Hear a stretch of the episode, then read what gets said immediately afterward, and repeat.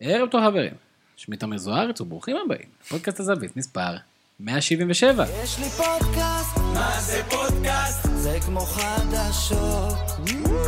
יש לי פודקאסט, מה זה פודקאסט? זה כמו חדשות. שבוע בדיוק עבר מאז המונודוניס של פרק 176, אותו מונולוג על גיאורגיס דוניס שבו אני מסביר לכם שצריך סבלנות עם המאמן היווני של מכבי תל אביב.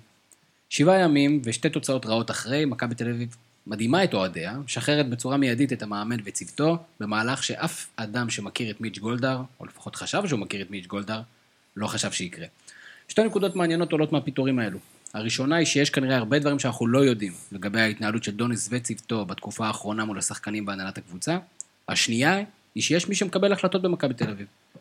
ועם זאת, למרות פרץ האנרגיה שפתאום חוזר לכל המערכת, אוהדים, שחקנים שלא נספרו ואפילו הבאז סביב הקבוצה, יש עדיין הרבה שאלות שאינן ברורות. האם המהלך הזה נרקם כבר תקופה, או שמדובר בגחמה או תסכול רגעי? מי האיש שלקח את ההחלטה המקצועית הזו? וכמובן, האם יש מאמן שכבר מתחמם על הקווים בקבוצה, או שצפויה לנו סאגה נוספת כמו שהייתה בקיץ? מה שבטוח, מכבי תל פעלה מהר והגיבה למצב שהיא זה עתה כלא תקין. במצב של דכדוך והשלמה עם הקריצה, הקריסה המקצועית, הקבוצה עוברת לשינוי ויוזמה. לא בטוח האם הנהלה הנוכחית תדע גם לתקן, אבל במצב הנוכחי, גם תגובה זה משהו מעודד. שוב אתם מצטרפים אלינו לפודקאסט הזווית, הפודקאסט של אתר הזווית, הזווית, נקודה co, נקודה il, כנראה הפודקאסט הביתי בתבל. אה, יעזור לנו אם הם רואים את זה גם. כן, נכון, הפעם יהיה וידאו קצת, עם. התמונות ברקע של ה... אה, כמובן, הוספנו את התמונות האלה במיוחד בשביל היום. אה, יעזור לנו אם תעשו subscribe לאפליקציות השונות, ואם תדרגו אותנו שם, תהיו אחים, מה אכפת לכם. ובתוך בליל משחקים אינסופי שליגת העל שלנו מספקת לאחרונה, כשאני כבר לא ממש יודע איזה יום היום, התכנסנו בשביל לסכם את אה, מחזור 11 פלוס קצת אה, 12, וכמובן את אירועי אדוניס. ולשם כך אה, כינסנו את פאנל הכוכבים שלנו, ערב טוב לאנליסט הבית של האתר, ערב טוב לאדם רוזנטל. ערב טוב. אדם, אני מניח שאני לא צריך לשאול אותך מה האירוע המרכזי של השבוע בליגת העל. אמ, כמובן ששתיית התה של איתי שכטר בזמן המשחק. וכמובן האופנה שהוא הציג, אה, בהחלט תמיד היה אה, אדם פורץ דרך וצולל למעמקי האופנה. אה, עוד איתנו הבלוגר שלנו למסעות עולמיים, אה, אהוד ריבן, ערב טוב. אהוד. ערב טוב.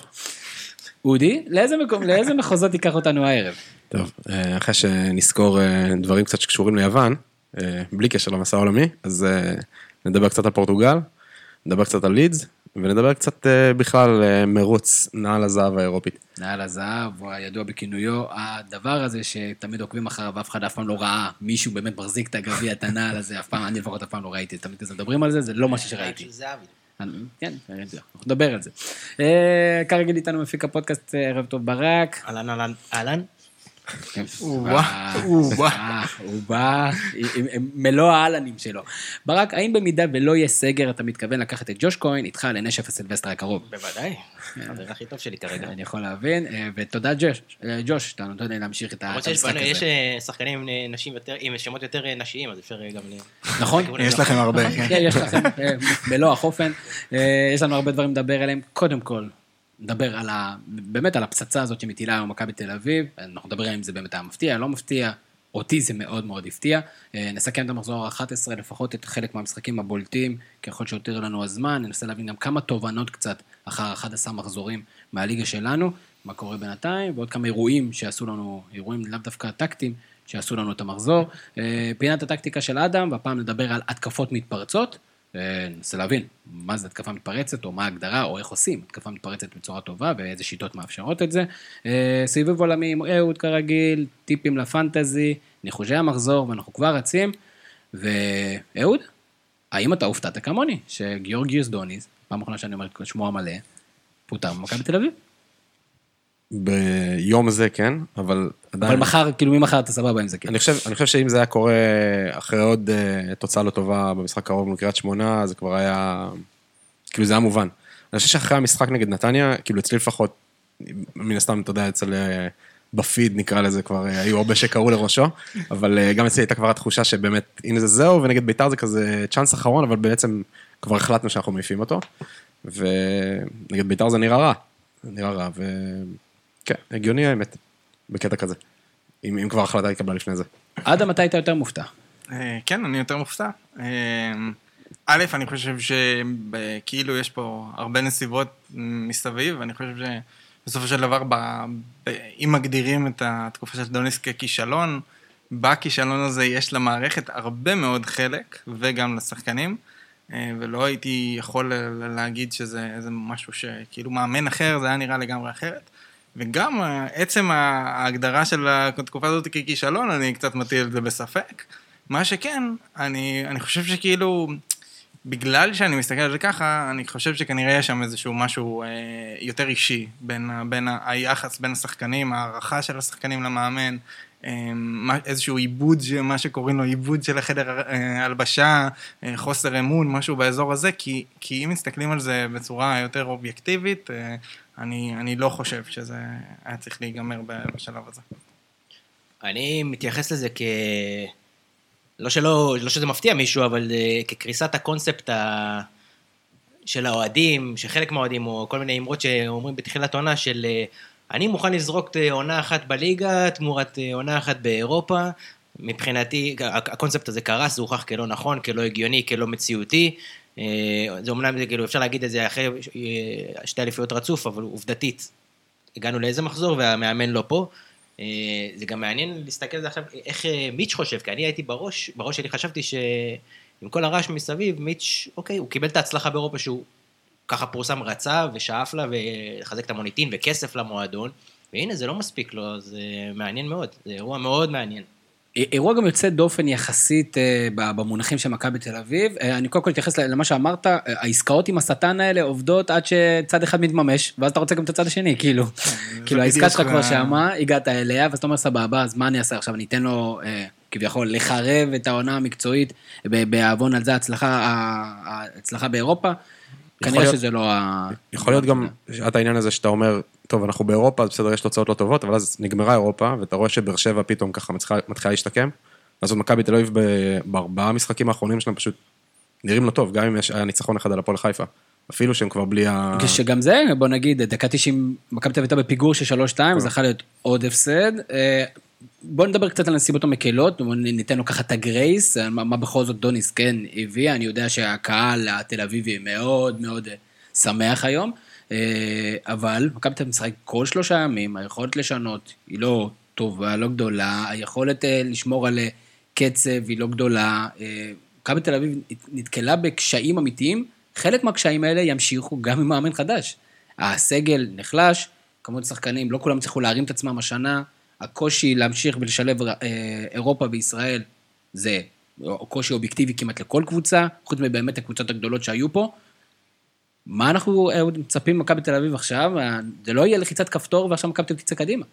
לא, אני חושב שבגלל כל הנסיבות שקורות להם בחו"ל, בהולנד ובאנגליה, אז אולי יש איזו ציפייה או חלומות שפתאום אה, יגיעו שני הסמלים הכי גדולים של ההצלחה בעשר שנים האחרונות של מכבי תל אביב, ויגררו את העגלה מהבוץ. על מי יכול להיות ביום הבא. כן, ברק.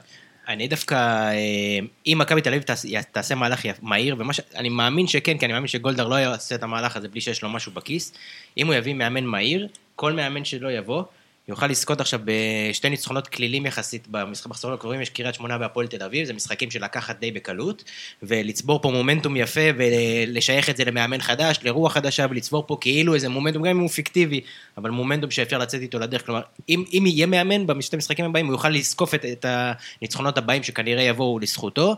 אה, מתחשב בזה שהמשחק הזה הוא מחר, אני לא יודע איזה, מה הוא יזקוף את... אה, זה ממש מחר? מחר, ממש מחר. יש לו עכשיו רצף של משחקים שאפשר לקחת ואפשר לצבור פה מומנטום. אה, אגב, חבל, אולי מבחינת מכבי תל אביב, אני לא יודע שכן דוניס יכל לעשות פה שתי משחקים שאני מאמין שהוא היה לוקח אותם. אז אני אעצור אותך בקטע הזה. בית"ר ירושלים אמרו, זה משחק שאמורים לקחת.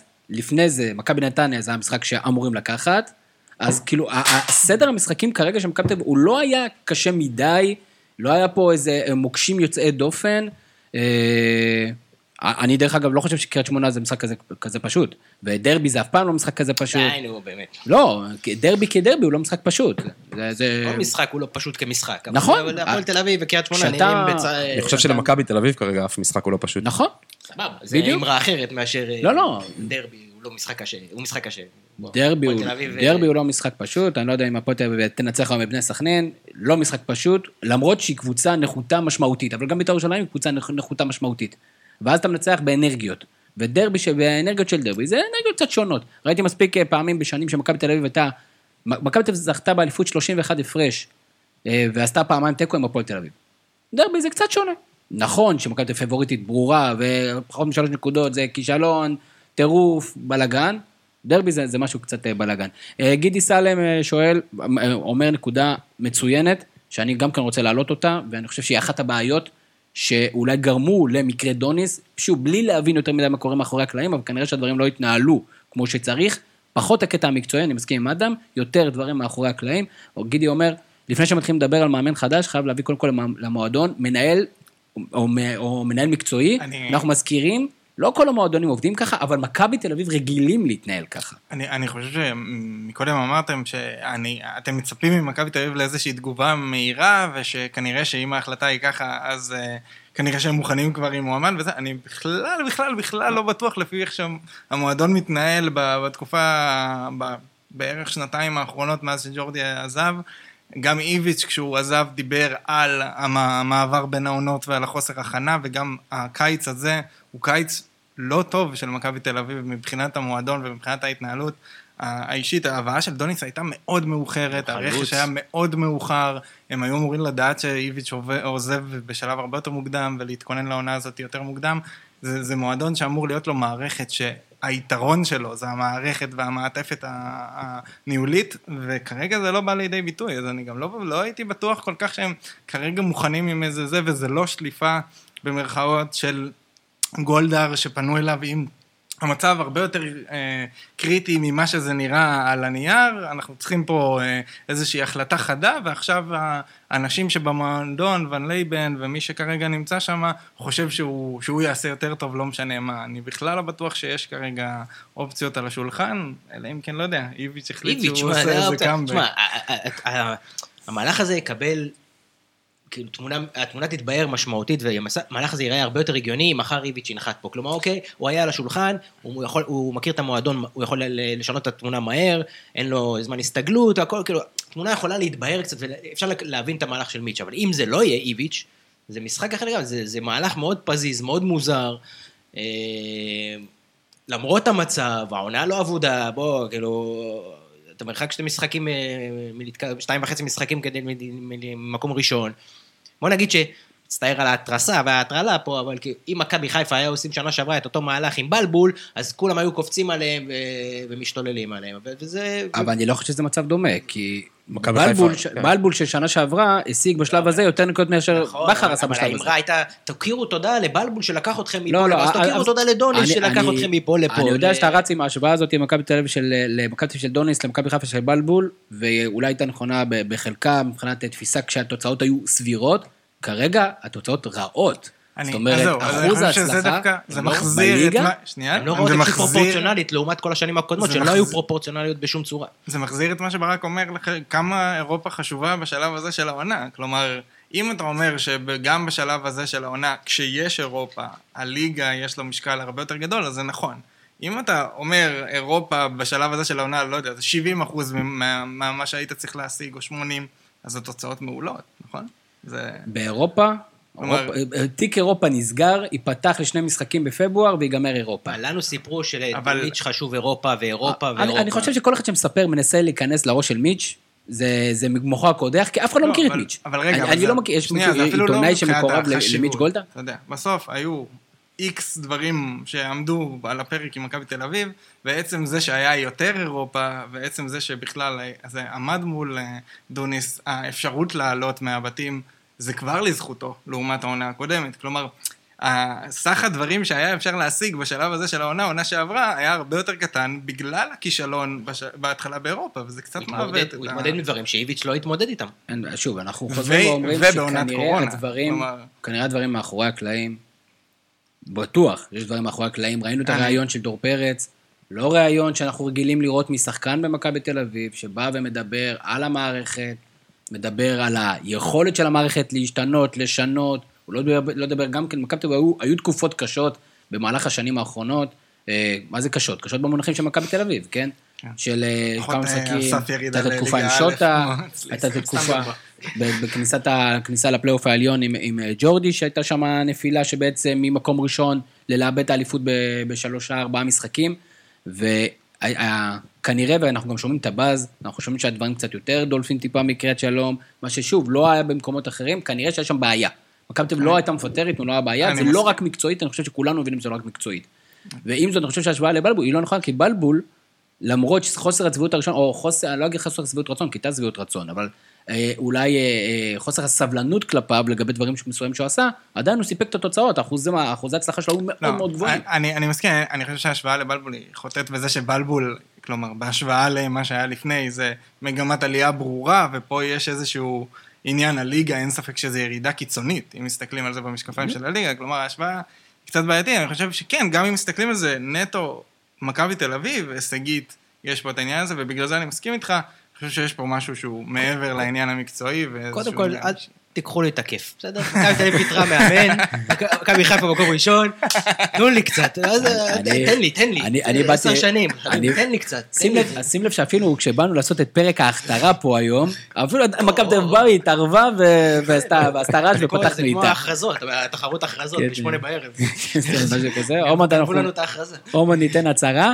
אה, גיל- הלוי, חברנו מהמנהלת, שאל, מה עם ספרופולוס? אז אה, כנראה שהוא, שוב, הוא הוא קצת מדבר על כדורסל מן הסתם, אבל כן מעניין, האם באמת המאמן הבא, איזה סוג מאמן מכבי תל צריכה, כמה זמן יהיה פה לא מאמן? יווני. ואני אגיד לכם את דעתי, אני אגיד לכם את דעתי, לדעתי, ולאד דניביץ', אני מכיר את מכבי תל אביב, איך הם חושבים, הם בטח כן ירצו שהוא יבוא, לדעתי זאת תהיה טעות אם הוא יבוא, כמה שזה. יהיה, גם טעות מבחינתו, ובגלל שזו תהיה טעות- מבחינתו, אז בסופו של דבר יהיה גם טעות עבור חוזרים הקבוצה. לאקזיט, לא הולכים אחורה בקריירה. זה תמיד, זה תמיד נכון. טיפ החיים בלי קשר. והדבר השני שאני חושב שיקרה, בגלל היעדר מנהל ומנהל מקצועי, בגלל זה אני לא כזה אופטימי כמו כל שאר האנשים, זה שלדעתי מה שיקרה, יביאו, שימו את ון לייבן, ון לייבן יעשה כמה תוצאות טובות כי הוא מכיר את השחקנים, יודע איפה לשים אותם, לא? ראינו אותם בתחילת העונה, נכון, נגיד תורג'מן, ההטרלות שלך היום זה באקסטרה. אז... אז ישימו את ון לייבן, לדעתי הוא כן ישיג כמה תוצאות טובות, ול, ואני חושב שיתאהבו בזה והוא יהיה המאמן. ושאני גם לא חושב שזה צריך להיות, לא, לא זהו, אבל בהכרח צריך היינו. כבר בסרט הזה בדיוק. לפני כמה שנים עם ג'ורדי שהחליף את ליטו, אבל הוא לא נשאר בסוף, שזה זה מעניין, כאילו, המערכת לא כל כך אה, נראה לי תרצה את זה. כלומר, ון לייבן נראה לי מרוצים ממנו מאוד מהתהליך בנוער. בוא בוא נדבר קצת על המשחק האחרון של אה, דוניס, ומה בעצם... אגב, הרעיון שלו בסוף היה כאילו... הוא היה נראה שבור, אבל בוא נדבר על המשחק. שנייה לפני המשחק, כמה שאלות אה, גולשים בכל זאת, דפקנו להם את ה live הזה. אה, ליאור ציטרשפילר היקר אומר, הפועל תל אביב הבקיע גול ואתם מתעסקים בדוניס, אנחנו נתעסק גם בהפועל תל אביב, דווקא לא בגול, אלא יותר בדברים. אה, והוא גם אומר, צריך לזכור, מה שבעצם אמרנו מקודם, צריך לזכור גם שמכבי תל אביב נחלשה מאוד מבחינת הסגל ולא התחזקה כראוי, אמרנו את זה, הקיץ של מכבי תל אביב היה לא טוב, גם אמרתי את זה ועדיין- במונודוניס. ועדיין סגל של הכי יקר בליגה, הכי טוב בליגה. עדיין-. סגל טוב מאוד, חזק, משופשף, רץ כמה שנים קדימה, ב- בהחלט לא אלה התוצאות הקיימות. אה, ועוז נקש מהפודקאסט של בית"ר ירושלים, חברנו היקר, פודקאסט בצהוב שחור, אומר, אה, חובה קלק אחד בשביל הספורט.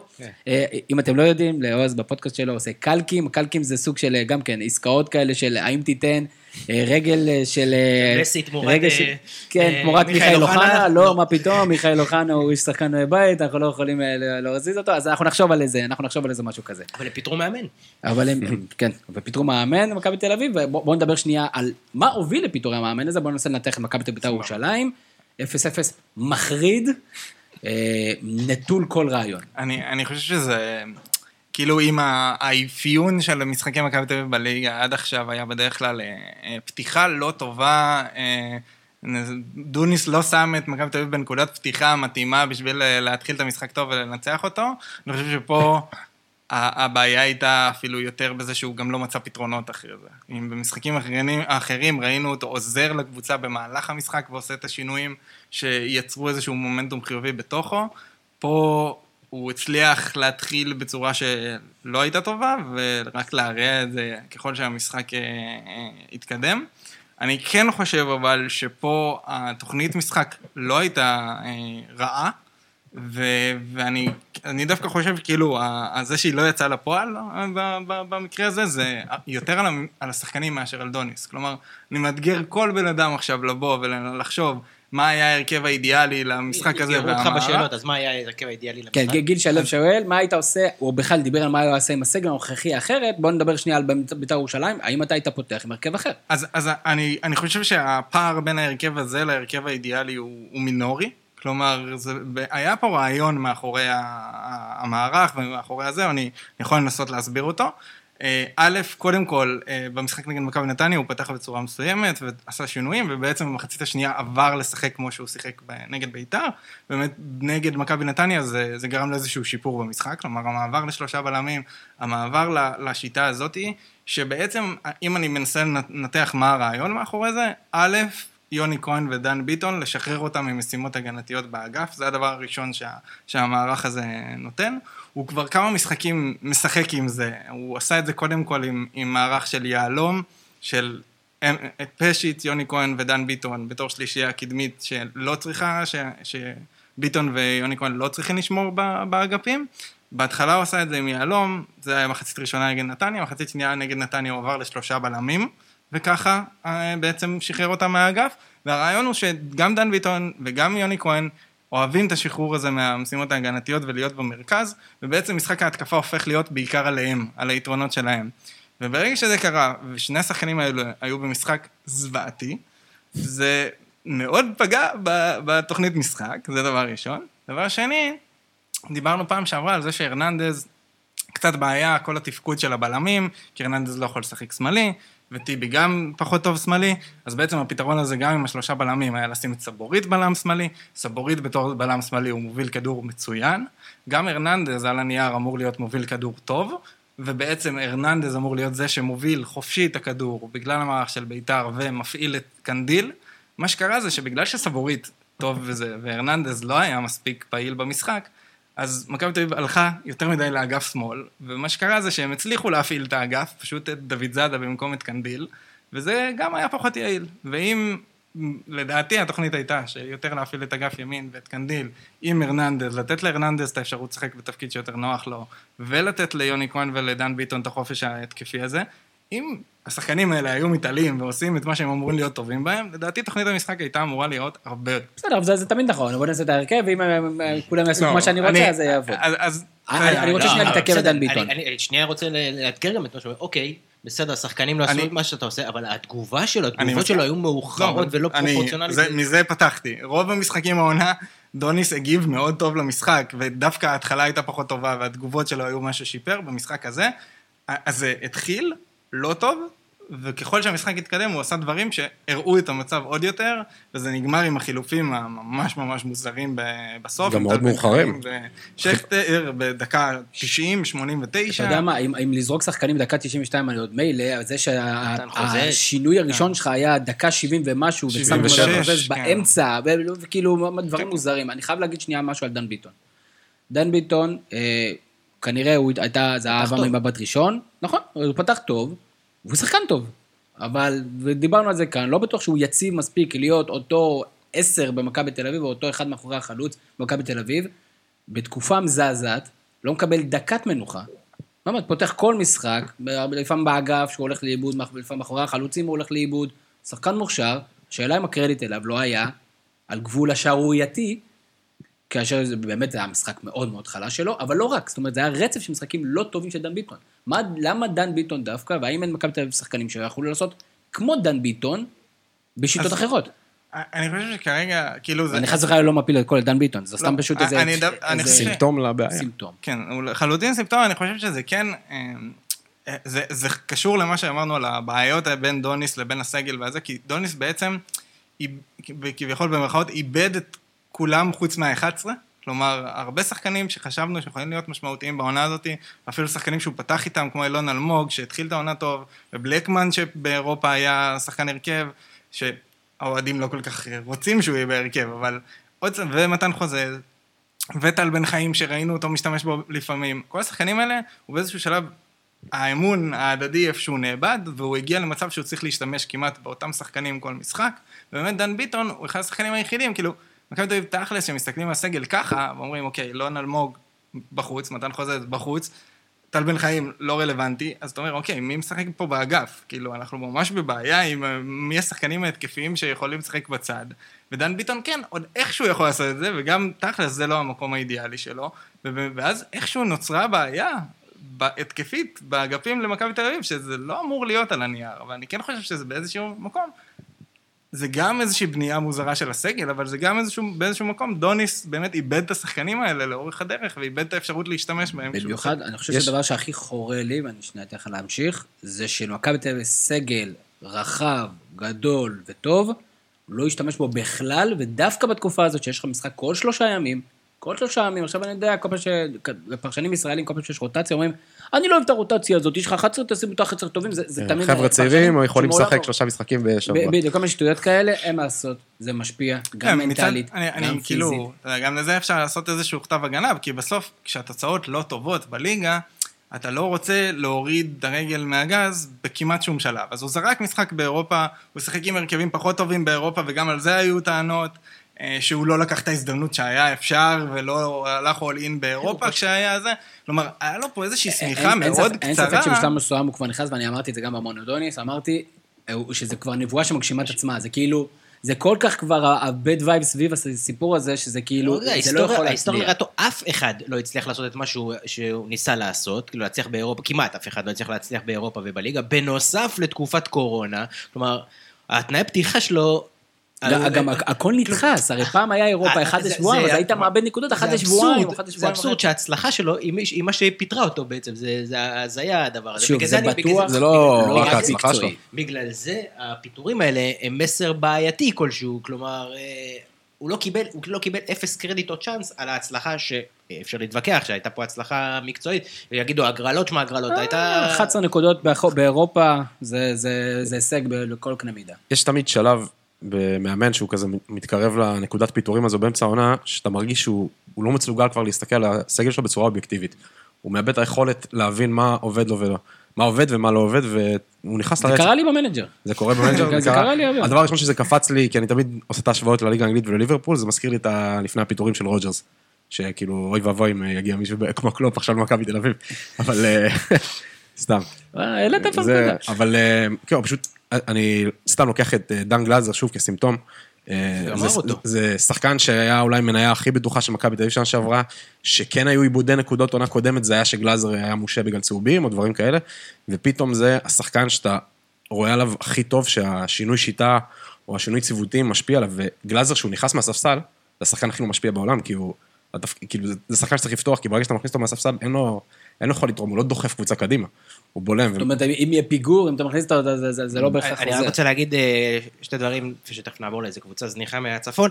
אה, קריית שמונה? אה, קבוצה של אה, אני די בטוח. ואני, זו תיאוריה לא מאוששת, אבל אני די בטוח שדוניס התבלבל עד עכשיו בין אה, טבח אחד לטבח שתיים, כי אני די בטוח שהוא חושב שיש לו בסגל את טבח המגן, גם בציוותים שלו וגם בדקות שהוא הכניס אותו, יש מצב שהוא חושב שהוא, כל הזמן הזה שזה בעצם אותו טבח שהיה, טל בחיים שהיה בצ'לסי. לא יודע, לא יודע. תיאוריה שאני מריץ ומה אכפת כן, לכם זה להאמין בה. אה, ודבר שני, אה, אני רוצה, שאדם, אה, או שהוא יסתור אותי, או יתנצל, ש- עמרי לא, גלאזר. או שהוא יסתור אותי ויגיד שטעיתי, או שטעיתי לגמרי, או שלמדתי יפה והקשבתי, ששמתי לב ככה בשידור, שביתר בעצם שיחקו ב-4-4-2 קווים. כמו שלימדת אותנו שבוע שעבר. אז אמרתי, לא, איזה יופי, זה מה שאדם לימד אותי שבוע שעבר. אני לא ידעתי שיש מבחן. עברת. לא היה מבחן, אבל עברת. אני רוצה שנייה להתייחס עוד משהו ברמה הטקטית. אנחנו מאוד ראינו את, את דוניס מתאהב ב-532, ב-443, שהוא לאו דווקא, שהוא לאו דווקא הקלאסי עם דן גלאזר 6 לבד. שזה היה, כאילו, זאת אומרת, זה היה קופי, אם הוא היה רוצה לעשות קופי פייסט לאיביץ', בגלל שלא היה לו הרבה זמן ללמוד את החברה, את הקבוצה, זה מה שהוא היה צריך לעשות פחות או יותר, כן, לא? אני- אני חושב ששם... נכון שאין אצילי בצד ימין, לא, זהו, אבל- אני חושב ששם הבעיה חוזרת למה שאמרתי מקודם, שאין שח... אין שחקני אגף קלאסיים שמתאימים ל... לאיך שדוניס רואה כדורגל. כלומר, כי, כאילו... אין, את השני שחקנים שבאמת יכולים לשחק בכנפיים, וגם אני חושב שעם יוני כהן רואים גם שהוא שם אותו באגף, הוא הרבה יותר בורח לאמצע מאשר עם איביץ', אני לא יודע אם זה הוראה או רצון של, של אה, יוני כהן. אה, מה, זה, זה פשוט גם 4-3-3 תכלס נגד נתניה, הם פתחו, 4-4-2, בערך דקה 30, מכבי תל אביב שינו ל-4-3-3 קלאסי עם דן ביטון ויוני כהן באגפים, וזה היה הרבע שעה הכי גרועה שלהם בעונה הזאת. אז כאילו... אבל- אבל השאלה אם אנחנו בוחנים את זה ברבע שעה. אבל ושאלה- ודרך אגב, השאלה אם עובד- אם עובדו על זה באימונים, כן או לא, זאת אומרת, יש פה כל מיני אני, אני סוגיות. מאמין שזה בא מזה שהוא פחות מאמין במערך הזה, שזה פחות הסגנון משחק שלו, הסגנון היותר התקפי שלו, עם היותר שחקנים מקדימה, וזה זה משהו שהוא פחות מאמין בו בתור תפיסה. אה, וגם אפשר להסביר דרך הסגל למה זה לא קופץ לעין שאוקיי, זה צריך להיות המערך הדפולטיבי של הקבוצה הזאת, כי באמת חסרים שחקנים התקפיים שמתאימים לשחק שם. זה לא, זה לא צועק את זה שצריך לשחק ככה לדעתי. אני רוצה לחתום את הדיון מכבי תל אביב, עם, עם, דיברנו על כמה, כמה דברים, אני רוצה לשים על השולחן עוד משהו שסופר אותי מטריד, אין לנו תשובה עליו, אבל במכבי תל אביב יש שני שחקנים שמסיימים חוזה בסוף השנה, יכול להיות שיש יותר, אבל שניים שמאוד מטרידים אותי, אחד זה הנריק סבורית, שלדעתי ירצה לגדל את הילדים שלו בספרד, ו- ולא בישראל, עם, עם, עם, כל, ה- עם כל הצער וה, והכאב, וזה הדבר הכי גרוע שהממשלה הזאת, סתם. אה, זה, וזה, אני מתחיל להיפרד כבר, והשני זה דור פרץ. מי יקבל את ההחלטה? מי צריך לקבל את ההחלטה? לא, החוזים הבטוח שהציעו להם, אני מניח שכל אחד עשה סיבות למה הוא לא חותם על, ה, על החוזה הזה, אז אני חושב שאם לא, מכבי תל אביב אולי צריכה לחשוב, סמורית מן הסתם תשאיר, כי אין לכם מה לנסות למכור אותו, אני לא בטוח שזה זה, אבל אולי לחשוב למכור את דור פרץ, שהוא כרגע מצטיין העונה של מכבי תל אביב בעיניי. אז אני מהדהד את זה, כדי שבמידה ויקרה משהו, תגידו, רגע, רגע, ואפשר יהיה לחתוך את הקטע הזה. אה, בואו נדבר על ביתר ירושלים, שדרך אגב, בעיניי, אין להם מה לקחת מהמשחק הזה. אמ, אני חושב שיש בזה איזושהי המשכיות מהמשחק נגד קריית שמונה. כלומר, אם אה, דרפיץ' וברטה התחילו באמת לא טוב אה, את, הקדנציה שלהם, ובאו עם 4, 4, 2 יהלום, והשיטה שלהם יותר וזה, אני חושב שהם הבינו שזה לא עבד.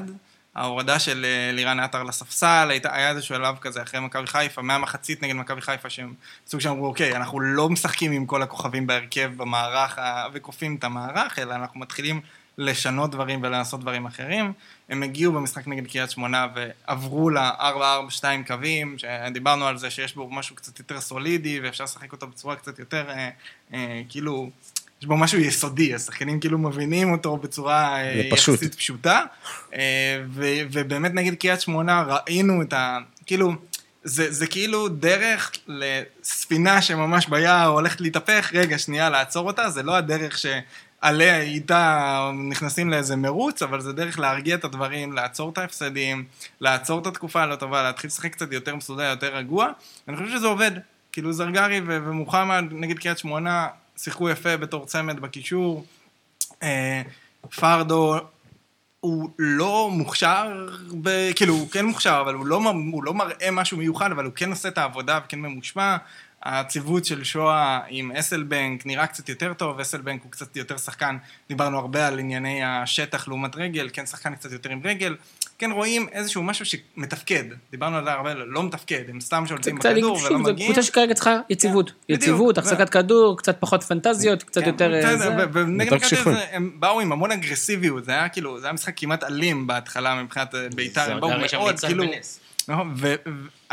אה, בוא נגיד את זה ככה, נראה לי שיש שופטים שהיו, אה, שהיו פחות רחמניים בהתחלה, פחות נותנים להם לשחק ככה, ויכול להיות שזה היה ממש משנה את המשחק.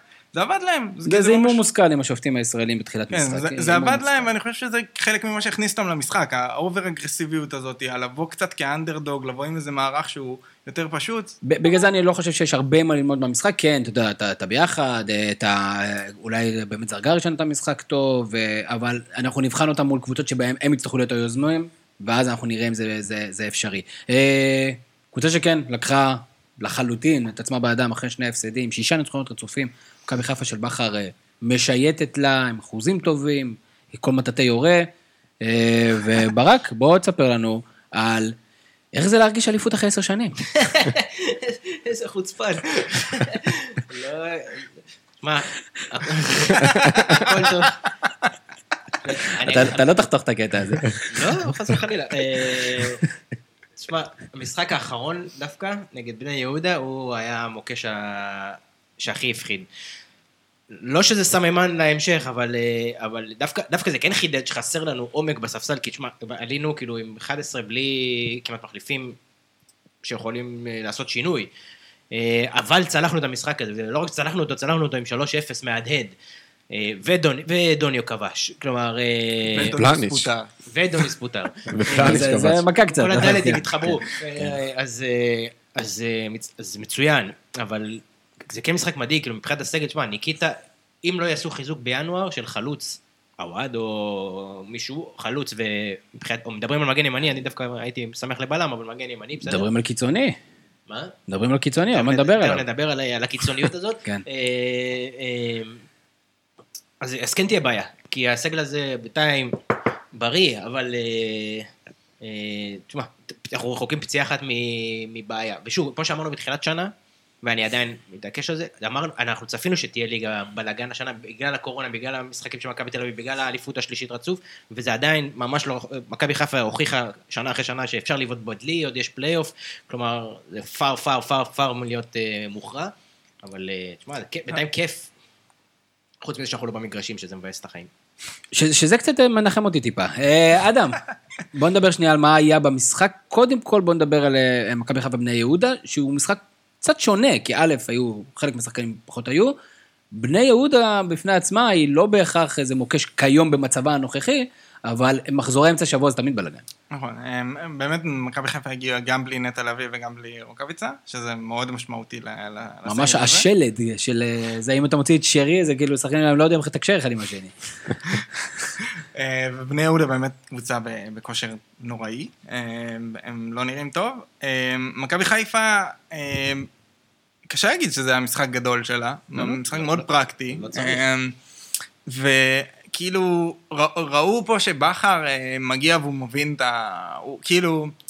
הוא שיחק, היה לו חמישה משחקים ברציפות עם אותו הרכב, אחרי שהיה הרבה חוסר יציבות, הוא התייצב על איזשהו משהו שעבד, היה את ההרכב מנצח לא, לא מחליפים כזה, ואז אמרו לו, אוקיי, אין לך בחירה, להחליף. אתה חייב להחליף, יש לך פה שני שחקנים מרכזיים, ואז, ואז קצת אתגרו אותו כזה, אוקיי, רגע, אז בוא נראה איך אתה מתמודד עם זה, והוא באמת ניסה להתמודד.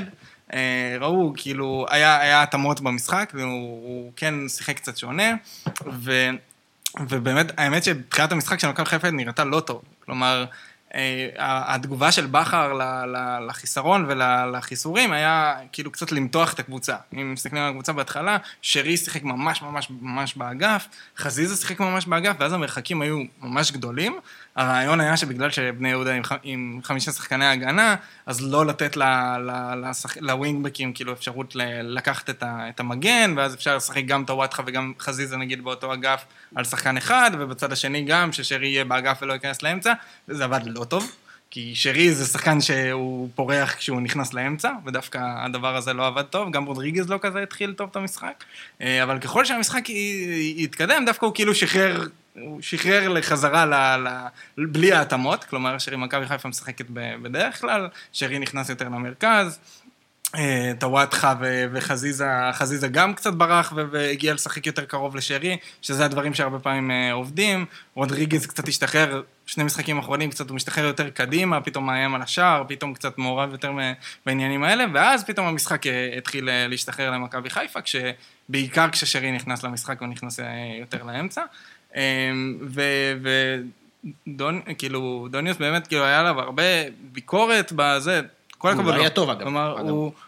זה שחקן שבא באמת עם המון ביקורת, זר, חדש, לקחת, הוא- הוא כאילו... לא לא נראה שהוא קורא את העיתונים. גם הוא עשה הוא ככה. עשה ככה? כן, הוא עשה... איך אתם יודעים, זה לא ה- זה לא החגיגה הרעש שלו. המחריש אוזניים שם. כאב לו אז האוזן כן. פשוט. כן. אה, אה, אהוד, אתה יודע, במשחקים בשנים האחרונות של אה, מכבי תל אביב, בטח בשנתיים האחרונות, אז כזה, הוא משחקים כאלה שאתה מתחיל קצת יותר טוב, פחות טוב, תוקפים אותך, המשחק לא כזה זורם, יש לך ביטחון שבסוף אתה תנצח. זה כבר מרגיש ככה? או שאתה עדיין, הצלקות עדיין אה, נמצאות על ה- על לא, הכתף? הצלקות הן יותר, לטו... אם יש צלקות זה יותר לטווח הארוך, שאתה כאילו, אתה לא רוצה להרגיש טוב, אנחנו עכשיו מועמדים פייבוריטים הראשיים לאליפות, וזה בטוח שלנו. במשחק עצמו, כן הרגשתי שננצח בסוף, כי בני יהודה, אפילו שהם הקשו עלינו הגנתית, הם לא עשו שום דבר התקפית שאתגר את מכבי חיפה. הם לא יצרו את המצבים האלה שאתה מרגיש שעוקפים, עוברים מעבר ל- ללחץ והקישור האחורי ומאתגרים את ההגנה. זה קרה יותר מאוחר במשחק במחצית השנייה, שכבר הניצחון היה קצת אה, יותר קרוב. אה, מבחינתי זה היה משחק הזה, ניצחון 3-0, כביכול מרשים, שאין המון מה לקחת ממנו. אה, דוניו הבקיע את הגול, אבל אני חושב שהיה לו משחק די חלש. הגול בא מאיזה הברקה קטנה כזו, הוא קלט שדן מורי שם... גם מהברקה, מכישלון- מטעות של מורי. בסדר, אתה עדיין צריך אה, לזהות, כן, מורי שם חלם, לא יודע מה. זה היה בהחלט... אה, זה זה היה כזה, זה כמו שאני חוטף כדור לילדה שלי לפעמים, שהיא באה לבעוט באיזה משהו, אז אני רואה את זה 25 דקות לפני, ואני לוקח לה את זה. אחלה דן מורי, עזבו אותו. אין לא, קשר, אין קשר, לו- אנחנו עוד- נרים לו. כן, היה לו-. משחק אה, מזעזע. אבל- הראשון שאמר את זה. ודרך אגב, אתה יודע, לא לא הכנתי אותך לזה, אבל זכור לך מקרים כאלה ששחקן שבאמת, הכל מה שהוא עשה יצא לו הפוך במשחק הזה? אה, בהמשך... ו- רק נזכיר שנייה את-. האירועים, אה, א', אה, עיבוד, ה- לא לא נראה לי שזה היה עוד מקרה דומה, אבל גם כן חטפו לו את הכדור, כמו כמו שלוקחים סוכריה לתינוק בגול הראשון, גם כן בעל כורחו שבר את הנבדל בגול השני. וגם כן הכשיל לפנדל בגול השלישי. אה, תנסה לחשוב לי על איזה האמת- מישהו, איזה קרלוס סולר כזה. לא קרה סולר, אבל אנחנו נדבר על אה, פורטוגל וספורטינג, אז ספורטינג הקפטן שלו, סבסטיאן קואטס, אה, נכון. שהוא אה, מומחה בגולים עצמיים ולעשות- פנדלים לקבוצה שלו, ולא, זה לא סתם איזה משחק אחד פעם בעונה, הוא עושה את זה כמה פעמים בשנה. זאת אומרת, הוא- הוא עובד בזה. זה, כן, זה... ואנחנו כמובן אה, עיניים, שלו. ואנחנו עוד נדבר על הרעיון רוצה שלו. להתייחס על כמה- ש- שלושה, כמה נקודות. אה, נקודה אחת, שוב, עוד גול, עוד עם גולים מקרנות. אה, עובדים כן, על זה. שער לא- שישי, לא נהרוס העונה, מקרנות. סטטיסטיקה אני- פסיכית. אני זורק פצצות והולך. אה, אחד, אה, כן. דבר שני, אה, פנדל זה- 700 זה- זה- 700 שקיבלתם לא, השנה? זה- היה נראה, בוא, הוא חטף בוא. אה, זה- זה נראה כאילו, זה נראה, בהתחלה זה היה נראה אקראי, אבל פשוט בכר אמר את זה בצורה כמו שהיא. שהוא אומר שיש לו שלושה בועטים או כמה בועטים, הוא נותן להם לבחור במשחק. אני ממש ממש ממש לא אוהב את הדבר הזה, אף פעם- לא אהבתי את זה. לא מבין, תפקיד של מאמן, אתה שם, דרך אגב, זה- גם לא- קבוע. זה גם לא עבד בבאר שבע. אז זה אף פעם לא עובד. או לשים בועט קבוע, או להחליט נקודתית שאתה תקבע, לתת לשחקנים לריב בין עצמם, זה יוצר bad vibes ביניהם. אבל דרך אגב, לא אחרי- סובל את זה. אחרי המשחק נגד מכבי פתח תקווה, אה, חזיזה התייחס לזה, שחזיזה באמת בעט משחק קודם והבקיע, ובמשחק הזה אבו פאני, שהוא אחד השחקנים שמוגדרים כבועטים, אה, אה, זה היה ממש בפרגון. כלומר, חזיזה בסדר, זה אמר- פרגון, זה שנייה. פרגון עד שזה לא פרגון, שמישהו אז- לוקח אז- את הכדור. אז, אז הרעיון, מה שחזיזה אמר, הוא אמר, אז אנחנו נותנים לנו זה, אבו פאני אחרי המשחק הקודם, רצינו לו זה, הוא בא עם ביטחון, וכנראה הם התאמנו, זה היה משהו מוחלט שהם אמרו כבר מראש, והוא גם אמר... אבל תמיד שזה שכונה, כאילו, שנייה, זה... לא, לא, לא, זה לא בהכרח שכונה. שנייה, אני רוצה... אתה מדלבר הוא את הדבר אמר? גם, בניגוד למה שאתה אומר, הוא אמר, משחק הבא, אם אבו פאני רוצה עוד פעם, הוא בועט עוד פעם, כי הוא בכושר טוב. אבל זה לא חזיזה. אבל בדיוק חזיזה ושרי ואבו פאני, עם כל הכבוד להם, לא במקום להחליט. יש מאמן, צוות מקצועי, כמו שלא מחליט את מי לשים בהרכב אה, בדמוקרטיה, זה לא דמוקרטיה. אני אגיד לך- אני אגיד לך גם יותר מזה, בגלל שהם חברים לקבוצה, זה כמו שברק יבוא וזה, מישהו יבוא ויגיד, "אה, יש פה כסף על הרצפה מזה, אני אבוא לברק, ברק תיקח אתה, והוא יגיד לי, אתה תיקח. זה זה לא עובד ככה, אחי, זה לא אה, כניסה לחדר אוכל אז- צבאי. אז רגע, אני, אני רוצה לתת לזה את הקונטרה. הקונטרה הכי קיצונית לזה, זה המקרה של איביץ' בווטפורד. כן. מאמנים שחושבים... פוטר. שנייה. מאמנים שחושבים שהם מתעסקים מול שחקנים, כאילו הם ילדים, וכאילו הם יכולים, יודעים. יותר טוב מהם, זה גם, זה הקיצון השני. ואני אבל זה לא קיצון, אנחנו מכירים את זה כסטנדרט, אתה לקחת סטנדרט ולקחת קיצון, אז בוא אני. גם אתן לך קיצון. אנשים שעושים קפיצה רוחק, אבל ונעצרים שנייה, אבל באמצע. אתם, מציגים את זה לא, כאילו? לא, אתם מציגים את זה כאילו זה שיש יותר מבועט אחד לקבוצה, כשאין בועט מובהק שהוא בועט פנדלים יותר טוב, זה מי דבר כן. מאוד קיצוני, וזה לא. תגיד לי, במנג'ר, בסדר? בוא נחזור שנייה לתורה. בוא נחזור שנייה לתורה. עזוב אותך, אתה מתקשקש לי דברים. זו התורה, המנג'ר זה התורה. האם יש לך אופציה לבחור שחקנים מהבועט הראשון, שני, שלישי, או שיש לך את את ב- שבו יעשו רוטציה ויפרגנו אחד לשני ברעיונות. הכניסו די, את זה כ feature בחייאת רבאק. ב-2019. דבר אחרון שרציתי להגיד, אה, פלניץ'. אה, לכאורה המשחק הכי טוב שלו במכבי חיפה, עלה במינהלת, משחק לא, מושלם. לא, זה המשחק כן, הקודם. כן, הוא בא אחרי המשחק הכי טוב שלו במכבי חיפה, משחק מושלם וכן הלאה. החלוץ של של בני יהודה קרקס אותו שם, הוא רך, הוא רך, הוא רך, הוא רך, הוא לא מוריד את החלוץ שעובר אותו פעם אחרי פעם, וזה משגע אותי. אז יפה, יש לי שתי התייחסות למה שאמרת עכשיו. א', מילה קרקס, זה מגילאים מסוימים, או שזה תמיד היה לך? לא, זה מאז- שיניב אברג'יל רץ אחרי קוזנצוב. זה היה קרקס, אתה קרקס. צודק. קוזנצוב רץ אחריו אולי. דבר שני, אופיר אזולאי האהוב אה, אומר שאתה צודק ברק, והפנדליסט צריך- אה, צריך להיות אה, ידוע מראש, אה, קיבלת מתנה, מתנת. האמת, אהבתי ששרי לקח את זה בכוח. לבר מסעדה שלו. אם כבר מתנת. לא, אה, אה, או הקפה. הנה, שזה. א' א', קפה בחיפה, וכדאי לכם, רק כדי לפגוש את אופיר שווה לכם להגיע לשם, לדבר איתו על מכבי חיפה, זה מעניין. ועדיף לא לדבר איתו על מכבי חיפה, זה יכול, אה, it can get escalate. אה, אז אז מה כרגע- מה כרגע, אה, אהוד, איפה המוקש הבא של מכבי חיפה, או שפשוט צריך, אתה יודע, להזיז שמאלה ימינה ולהמשיך לרוץ? ברק דיבר קצת על ה- על הסגל, אנחנו עוד נדבר על אפשרויות החיזוק של הסגל, אבל אה, מה מה מטריד אותך בעונה הזאת של מכבי חיפה, מכאן והלאה? פער די סולידי, גדול, אבל אני אגיד לך יותר מזה, אני חושב שמכבי חיפה עם בלבול ומכבי תל אביב עם איביץ', שנה שעב- שאם היינו בשנה שעברה, אם היה 11 הפרש למכבי חיפה, מכבי חיפה הייתה זוכה באליפות. אה, הגיוני. הדבר היחיד שמדאיג אותי זה ששחקנים כמו, שכן משמעותיים שיש לנו על הספסל, שזה אשכנזי ווילצחוט, כרגע לא נראים בעניינים, אשכנזי כן מקבל דקות, יניק פחות, אבל אנחנו חייבים אה, יותר מ-11 שיכולים לתרום.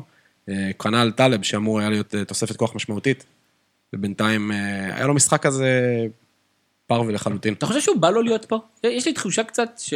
שלא בא לו להיות פה. מקבל את זה בלית ברירה. כמו כל מיני שחקנים בליגה, זה... נגיד. כן, זה, זה ירידה, בסופו של דבר אתה מגיע, אחרי תקופה, אירופה, אימונים אירופאים, ואז אתה לא... שמע, אוכל שווארמה, לא יודע, זה כזה... לפחות הוא נכנס. לסיטואציה שהם מנצחים. פעם אחרונה שהוא היה פה, זה לא היה בתקופה טובה. זה נכון, ודרך אגב, עצם זה שיש אותו כרגע על הספסל, זה כמובן חיזוק מאוד גדול, עמדה שהייתה בעייתית, מסורתית במכבי חיפה, זה כנראה גם משפר איכשהו את אה, סן מנחם. בואו נדבר על הפיל שב, שבחדר, אה, השמועות אה, לגבי הגעתו של עומר אצילי, זה דיון שאנחנו, האמת, פחות אוהבים לעשות אותו, אבל הוא כנראה קצת מתבקש. אני חושב שיש תמימות דעים שעומר אצילי הוא חיזוק עצום לכל קבוצה בליגה, כל קבוצה, בעיניי, שחקה אולי arguably top שלוש שחקנים ישראלים בליגה, לדעתי קל, בעיני- בעיניי שנה שעברה קל. אולי השחקן הכי חשוב במכבי תל אביב חוץ מגלאזר ויונתן כהן, ואני, מעניין אותי התייחסותכם, יש כאן שני אוהדי מכבי חיפה, אני אשמח לשמוע את דעתכם לגבי אה, הצד אה, האתי. עכשיו, הצד האתי, כל אחד שיעשה מה שהוא רוצה, אבל שאלה, מה שאותי כאילו מפתיע, ואני לאו דווקא אומר, לא מאוכזב או משהו כזה, אני גם לא צד, מפתיע אותי שיעקב שחר ייקח את אצילי לאחר שהוא יצא ממכבי תל אני אביב. רוצה להתייחס לדבר הזה. אז בואו בבקשה תתייחס, ואז אנחנו נדבר עם... אה, קודם כל. על הצד המקצועי שדיברת, כן, אני רוצה מילה קטנה. אה, זה נכון שהוא שחקן מדהים, והוא מספרים והכל טוב. אחד, הוא בא אחרי תקופה לא טובה בקפריסין. שתיים, הוא בא לקבוצה שכבר עובדת ורצה, אז אה, אתה יודע, יש פה סיכון גם מקצועי ש... שהאיזון יכול להיות מופר פה. ועוד דבר שמפריע לי בדבר הזה, שאני... שאנחנו כאילו second best, וזה תמיד הפריע לי במעברים של שחקנים ממכבי חיפה למכבי תל אביב ולהפך, זה שאני... יש סוג של תמימות דעים, ואני מניח שהבנה שאם הוא יכל להיות במכבי תל אביב, הוא היה מעדיף את מכבי תל אביב, אנחנו כאילו ברירת מחדל שלו כרגע, וזה, את הדבר הזה אני פחות אוהב. having said that, שאנחנו רואים מה זה כאילו ברירת מרדל שלו בהפועל ניקוסיה, שהוא היום לא מראה את יכולתו. כאילו. בדיוק, בדיוק. כמו זה- שדיברנו על טלב, שלא רוצה להיות פה, גם הוא וגם מיכה ובן סער. הם לא ממש רוצים לא ממש להיות בקפריסין. בדיוק, זה- במושבת תחושה- העונשין תחושה בקפריסין. כאילו כזאת, היה היה לנו כמה שחקנים כאלה שבאו וכאילו, ורק חיפשו לתת את העונה שלהם ו- וללכת, או לרצות אבל את ה- מבח- מבחינה וזה מקצועית לא הוא. כן מגיע בפיק. זאת אומרת, הוא לא מגיע... אם הוא, אם הוא יעשה את היכולת של. שנה שעברה, זה, זה Game Changer. לא. זה לגמרי Game Changer. לגבי הצד המוסרי, obviously, אני לא אובייקטיבי, obviously, גם בפעם הקודמת השתדלתי להימנע כמה שיותר מהשיח הזה, אני לא, לא ביקרתי את מכבי תל אביב, שהעיפו או לא העיפו אותו, אני מבין, אתה גם התבטאת, כאילו, המון אוהדי מכבי תל אביב התבטאו של להשאיר אותו, אני אומר, דבר כזה, ושוב, אני מבין שאני מסתכל על זה במשקפיים של מכבי תל אביב, אה, של מכבי חיפה, ב... כאילו, זה, זה ברור, כאילו, זה- זה... זו הפוזיציה שלך, כאילו, אני שם את. הפוזיציה הזאת פה על השולחן עוד פעם ועוד פעם ועוד פעם, אבל... אחד, קרה משהו מאז שמכבי תל אביב העיפה, שזה שהרף הפלילי ירד מהשולחן. שהמשטרה הורידה אה, את, את הצד הפלילי של הדבר הזה. אפשר להתייחס לזה, אפשר לה, להכיל את זה, מבחינתי, זה כבר משהו אחר, כלומר, יש את הצד הפלילי, שאם הוא היה עובר אותו, זה משחק אחר לגמרי, ויש את הצד המוסרי, שאני לא שם את עצמי במקום לשפוט, לא אומר שמה שהוא עשה בסדר, לא, לא ילך לקנות חולצת שלו בשנים הקרובות, אבל אשתו סלחה לו, אז כאילו, מי אני שיסלח או לא יסלח לו. דבר שני, אני מסרב להכיר במשפט שאתה אמרת, אה, אם מיץ' עשה את זה, אז אני לא מבין למה שחר עשה... אני- מופתע. אני מופתע, כן, סבבה. אז מבחינתי מיץ' הוא לא המגדלור המוסרי של הליגה. נכון? באותה מידה הוא יכל עכשיו להעיף שחקן שבעט בכדור באימון, והמכבי חיפה לא תעיף את אותו שחקן שבעט כדור באימון. כלומר, זה, כל הכבוד למיץ' שעשה את זה, באמת, לא בציניות, באמת אני אומר את זה. כל הכבוד, זה, הוא שמר על המותג שלו, אולי היה לו גם שיקולים אחרים, אולי, אתה יודע, שם ברמה צינית, אולי הוא רצה לה- להשתחרר מהחוזה שלו, לא יודע, ברור שלא, אבל בוא נגיד, כאילו, יכל להיות פה עוד... אנחנו לא מודעים לסל ה... בדיוק, אז כאילו להגיד, עכשיו חי- מכבי חיפה קבוצה, מועדון פחות טוב, כי מיץ' העיף אותו, אבל אתם לוקחים אותו, לא יודע, מבחינתי זה לא, לא- טיעון... לא אה, פח- לא פחות אני אבין טוב. טיעון אחר של מוסרי שיגיד, מפריע לי איך אנשים יכולים, אני יכול להתמודד עם הדברים האלה, אני אבין אותם, אבל הקטע הזה עם מיץ', אה, אני אני אתייחס, רק מפריע לי. אתייחס בפינג פונג, למרות ששוב, זה זה לא המטרה, וגם זה- זה זה סר שלבד יכול לתפוס חצי שעה 40 דקות. אני אומר, א', מכבי שחררה אותם, ממש השחרור בפועל היה כשכבר היה ברור שהנושא המשפטי הוא, הוא מחוץ לדלת. זאת אומרת, למרות הסיפור הזה, הם גם לא חיכו עד לזה. עכשיו- אה, ו- וכבר, ו- זאת אומרת, זה כבר עבר לפרקליטות לזיכוי, אמרו בואו תחזרו שנייה, זה משהו טכני, זה כבר היה די מאחורי זה. אה, ומהבחינה הזאת, מה שמפתיע אותי זה, אני רואה את מכבי חיפה ומכבי תל אביב, כמה שעכשיו אולי יכעסו עליי, זה שתי האימפריות, המועדונים הגדולים ביותר בכדורגל הישראלי, וכביכול, כל מועדון אחר שהיה לוקח אותו מאצילי, מבחינתי זה היה כזה, כן, אבל גם עכשיו. אוהדי מכבי תל אביב, אף אחד, עם כל הזה שהם עכשיו חוגגים עלינו, אבל לא צריכים להיות רלוונטיים בכלל לא, בשיקול אני הזה. אומר, אבל, אבל בשקט בשקט היה, כאילו, מתחיל דיונים של, של לחץ, או לחץ של חלק מהם להחזיר את מיכה, כלומר, למועדון. כאילו, אם מיכה יחזור למועדון, אז פתאום כל השיח הזה ירד מהשולחן. אז לא, בואו בוא נוריד קצת רמת הקולות הצביעות. על מיכה הם לא- מוקדם, לא- הרבה לפני. קודם כל כולם מדברים בפוזיציה, זה, זה הגדרה. וברור שכל אחד רואה בזה, וכמובן שהיה יותר קל לכולם אם לא היו שחקנים טובים. נכון. אז הדיון הרבה יותר קל, הרבה יותר פשוט, אבל אה, זה, אני רוצה השחקנים עושים להתייחס... פה דברים נוראיים בליגה. בוא, הם לא, לא ל"ו צדיקים, אף אחד מ... לא אף אחד, אבל הרבה מהם... אה, ואתה, ואתה ציינת גם כן, אני בעצמי הייתי מאוד מבולבל בשחרור, אמרתי זו הייתה ההתייחסות. אה, אופיר אזולאי, שמאז כבר תיקן אותנו, אמר שהקפה אה, אה, עבה, AVA, אז, אז בבקשה. וחוץ מזה הוא אמר, אצילי נוקם מכל אשמה, חוסר אשמה, לא היעדר ראיות, לא חוסר עניין לציבור, חוסר אשמה. סבבה, בסדר, גם לא צריך להיתמם, מצד שני, כן. חוסר אשמה משפטי, בוא לא, נציין, לא צריך- האירוע קרה. לא צריך להיתמם זה ולהגיד קרה. שהוא צדיק והוא... גבר בן מעונה, 28, כן. ילדה בת 15, כן. זה מה שקרה. אה, אז כאילו בואו בוא ננסה כאילו לא, לא להגזים אופיר, אתה אח אבל לא להגזים. אודי, דבר איתי, מה, תחושתך? אתה אוהד מכבי חיפה. אני לא משפטן, ואני לא מסתכל על זה מהצד של מה מכבי תל אביב עשו ומה מיץ' כמגדלור. כאוהד של מכבי חיפה, אמ, אני אגיד זה הכי, כאילו, זה, זה יגעיל אותי אם יחתימו אותו. אני שם בצד בכלל את העניין של מכבי תל אביב. אמ, כל ההשוואות לעבירות מוסר אחרות ודברים כאלה, ושכולם אה, בוגדים וכולם עושים כל מיני דברים בליגה, אנחנו, אנחנו יודעים את מה שאנחנו יודעים על המקרה הזה, זה יצא החוצה. שהחתימו את אלירן עטר שתקף זקנה. לא, מעט נתייחס חכה לזה. רגע. ש- זה- זו- שהחתימו... אבל תן- לו לסיים, אבל ברק, תן לו ששחקן- לסיים. ששחקן מ- יצא מהכלא, משחק עכשיו באשדוד. יש אין סוף, אה, לא אין סוף, אבל יש אני לא אוהד אשדוד, אבל. תן- בוא בוא ניתן לו לסיים ואז אה, נקיים את זה, כי זה דיון חשוב אני חושב. העניין של אלי רעטר זה משהו אחר, כאילו, אני, יכול להגיד את זה כבר עכשיו, אה, נקרא לזה גילוי נאות, אני לא רוצה שאף שחקן מקבוצה יריבה אי פעם יחתום במכבי חיפה, אבל זה לא קשור לאצילי. מה שקרה שם, עבירת מוסר כזאתי, מבחינתי, אני לא, אני לא מסוגל ש... לרצות בהצלחה של שחקן כזה בקבוצה שלי. בוא אני אקשה אליך, אתה אה, אה, אנגלופיל גדול, אוהב מאוד את הליגה האנגלית, ושם אה, חגיגות מין זה על באהלן אהלן כל. היום, וסיפורים. למה זה שונה? אחד, זה לא קרוב, נקרא לזה לליבי, כמו שהקבוצה בארץ קרובה לליבי. אמ, לא זכור לי ספציפית מקרים של מישהו מבוגר עם ילדה בגיל כזה צעיר. כאילו, אתה יודע, היה, המקרה הכי מפורסם זה אדם ג'ונסון, ששכב עם מישהי, לא זוכר, בת 15-16, והלך לכלא.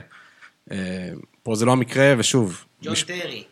חסר מקרים. אני אגיד לך ככה, הנה, אני אגיד לך משהו, אם זה היה מקרה של גזענות או הומופוביה, כנראה שזה לא היה מפריע לי בגוף כמו שהדבר הזה מפריע לי. אני מבין אני- שאתה אומר, אני לא יכול- אני לא יכול-. אני לא יכול- הווידאו עדיין דולק, כן. כי מספיק לראות אותו מדבר. אני לא ו- יכול אני לא לדמיין. באמת. אני אה, מבין, שוב, שלא יהיה חלילה עכשיו. קודם כל, אנחנו לא... ב, אני, כאילו, אני... כאילו אני נמצא במקום שאני מגן על זה, ואני לא רוצה אתה להגיד מגן את על זה.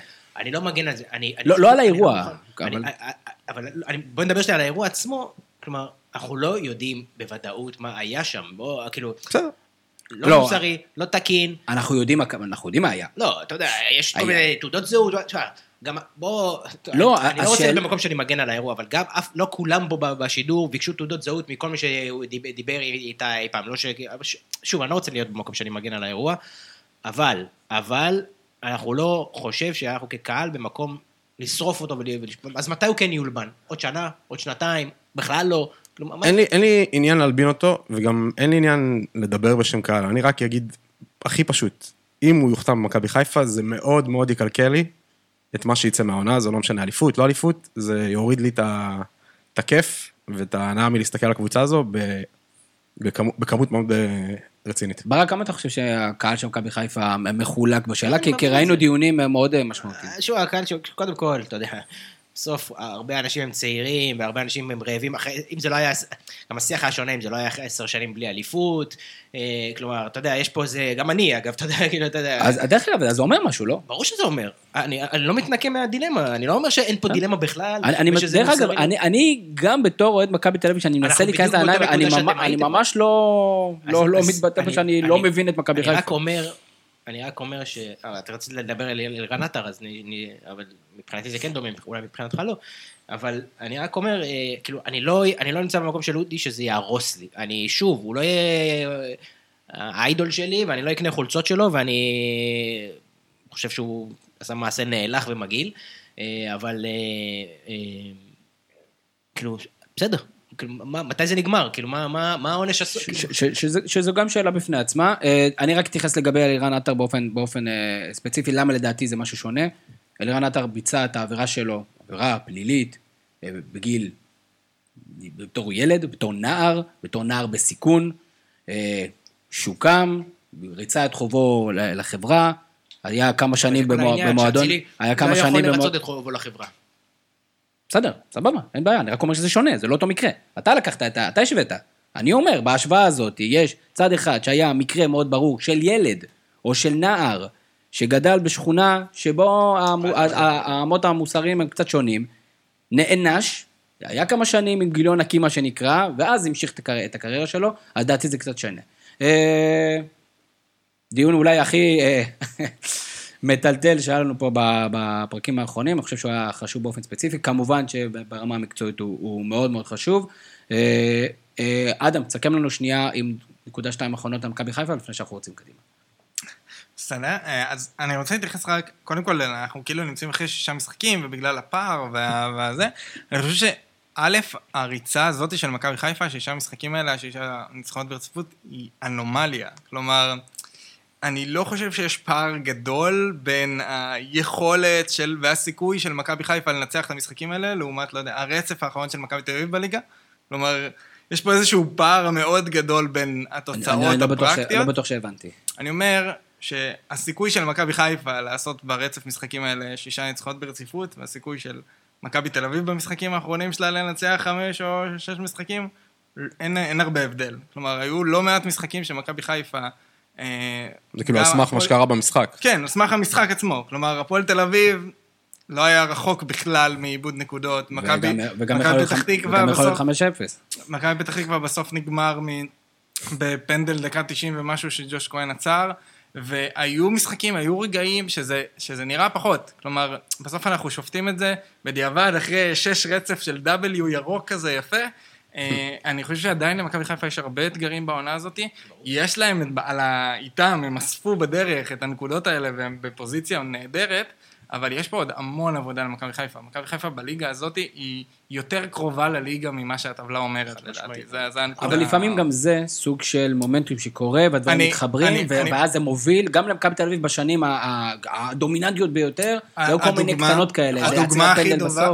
הדוגמה הכי טובה לזה זה איביץ' עונה שעברה תחילת העונה של מכבי תל אביב, הייתה מאוד דומה בעניין הזה. כלומר, רצף המשחקים בהתחלה, היו הרבה משחקים קשים כאלה, ודאו שגולסה ואצילי חזרו, אז באמת היה איזשהו... מכבי חיפה היו מרחק של פנדל בדקה 95, מלשנות את השיח פה, או או לא להיות כזה נחרץ. כלומר, הכל פה מאוד שברירי, עדיין, עדיין מאוד עוד שברירי. לא, עוד לא ראינו מכבי חיפה איזה 90 דקות ככה שהם, אה, אתה יודע, משחק אבל אנחנו, מווייר אבל, טו ווייר, אבל בואו, בו. אנחנו, אנחנו נמצאים, אה, בואו בוא גם נחמיא, זאת אומרת, אה, אני מבין את ה-hold your horses, מכבי חיפה משחקת כדורגל אז אני... טוב, ו- תוקפת, מגיעה להמון מצבים אין כל ספק. משחק. היה הכי הרבה, סופג הכי מעט. כיף לראות אותם משחקים כדורגל. ההגנה התייצבה.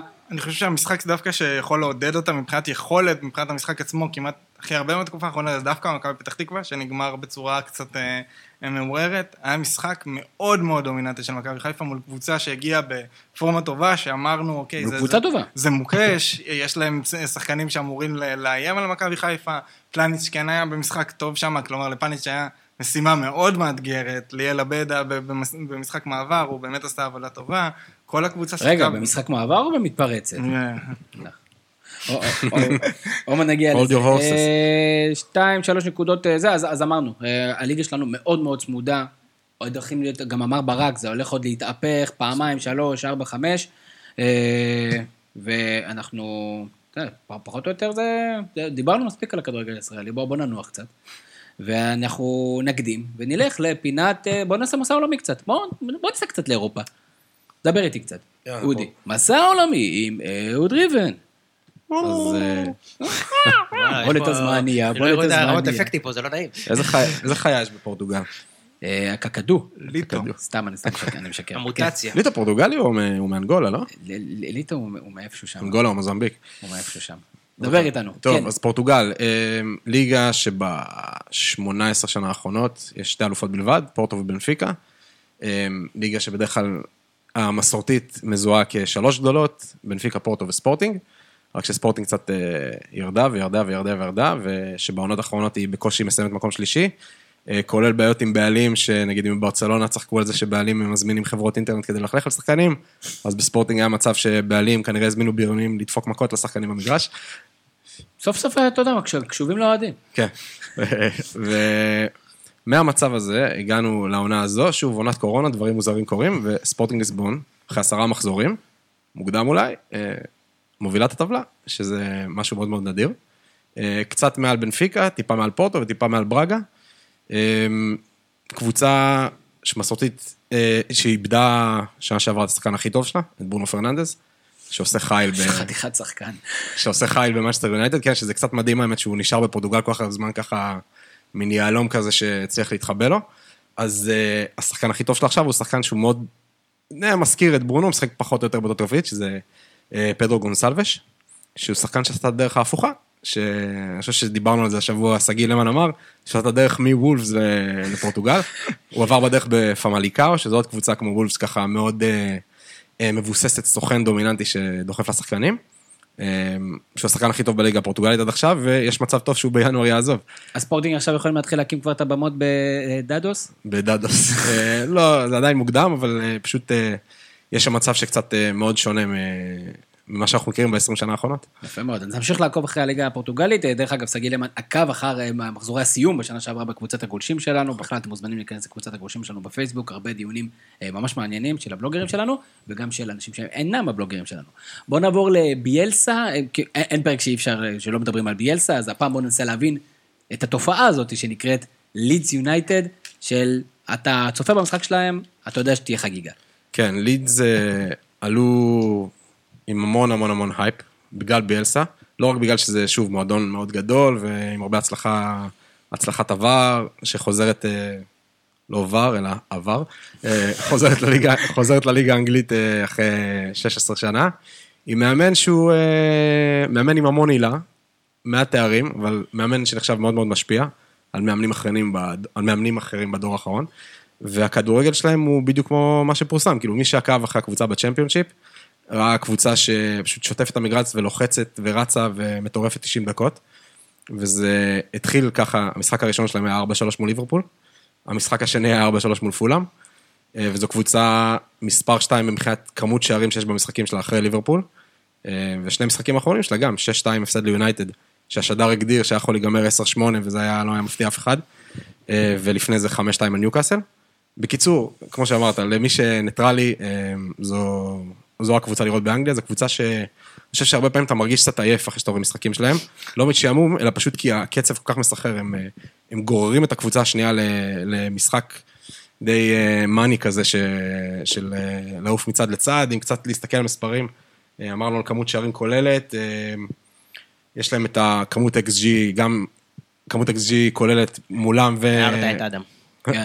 גם מולם וגם, גם מולם וגם שהם מייצרים הכי גבוהה בליגה. מקום אה, ראשון בפעולות לחץ, מקום שני או שלישי בכמות אה, מסירות, זה פשוט משחק כמו... קבוצה אינטנסיבית. מאוד מאוד איך אני. אולי אשאל אותך את זה? לוקחת אליפות בארץ? לידס. ברור.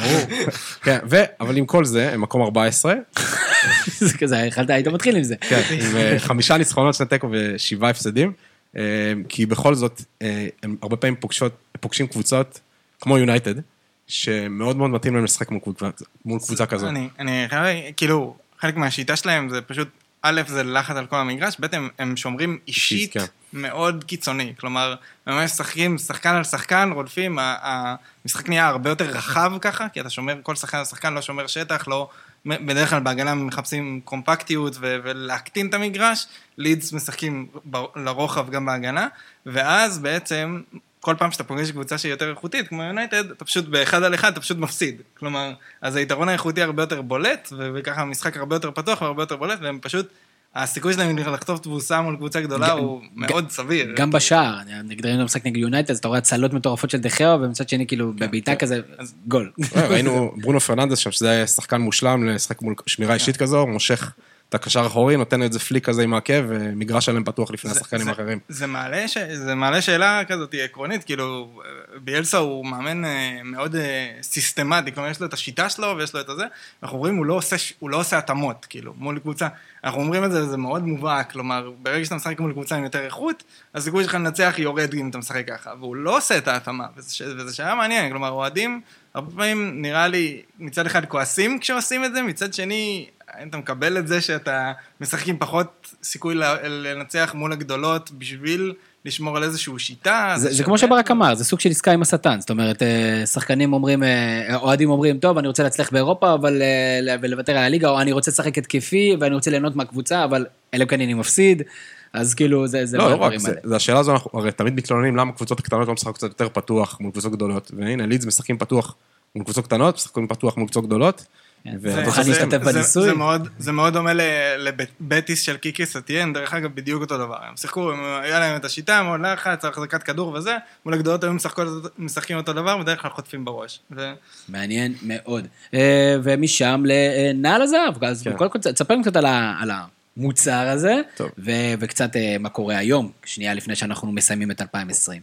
אז אה, נעל הזהב האירופית היא מעין פרס על מלך השערים של אירופה, מתייחסים רק למשחקי ליגה. אה, פעם זה היה פשוט ממלך השערים בכל הליגות באירופה, בשנת 96 או 97, אה, שינו את מי שמעניק את הפרס, ואז החליטו שנותנים פרס על שם אלון מזרחי. נותנים אה, מעין מקדם לאיכות הליגה, וחמשת הליגות הבכירות באירופה, כל גול שם נחשב שניים במרוץ לפרס הזה. אז נגיד גול של לבנדובסקי שווה שני שערים, לעומת גול של שחקן בליגה השוודית, יש שווה שער זה אחד. רק הליגות הבכירות? זה או הח- שנגיד הליגה השנייה באנגליה יכולה להיכנס גם? לא, לא, זה רק החמש ליגות עם הדירוג הכי גבוה ב...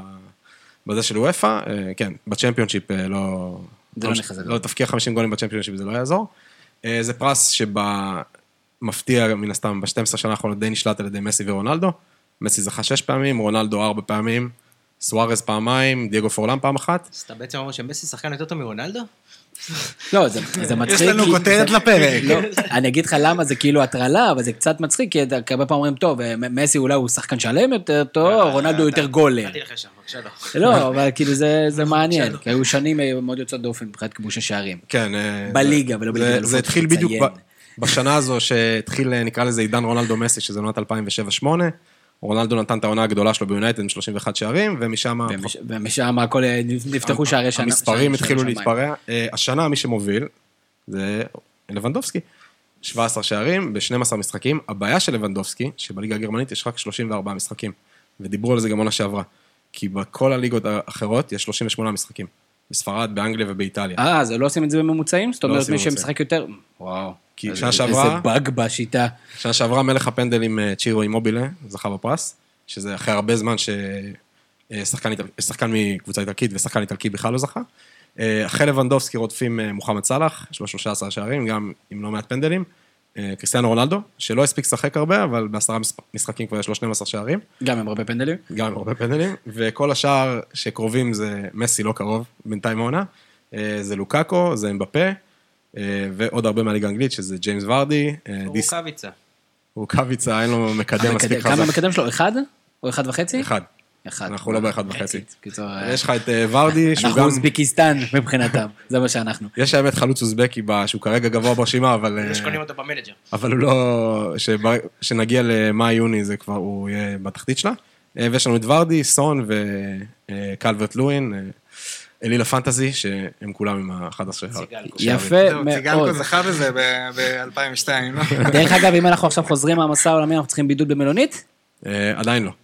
בסדר גמור. אה, אדם רוזנטל, בוא תספר לנו בבקשה אה, בשיטתך, רגע, שנייה לפני, רק אני רק... אה, דווחנו, מה שנקרא, שבלייב זה קורה שמכבי פתח תקווה ניצחה את הפועל תל אביב בדקה 95 או 91, לא יודע. באר שבע.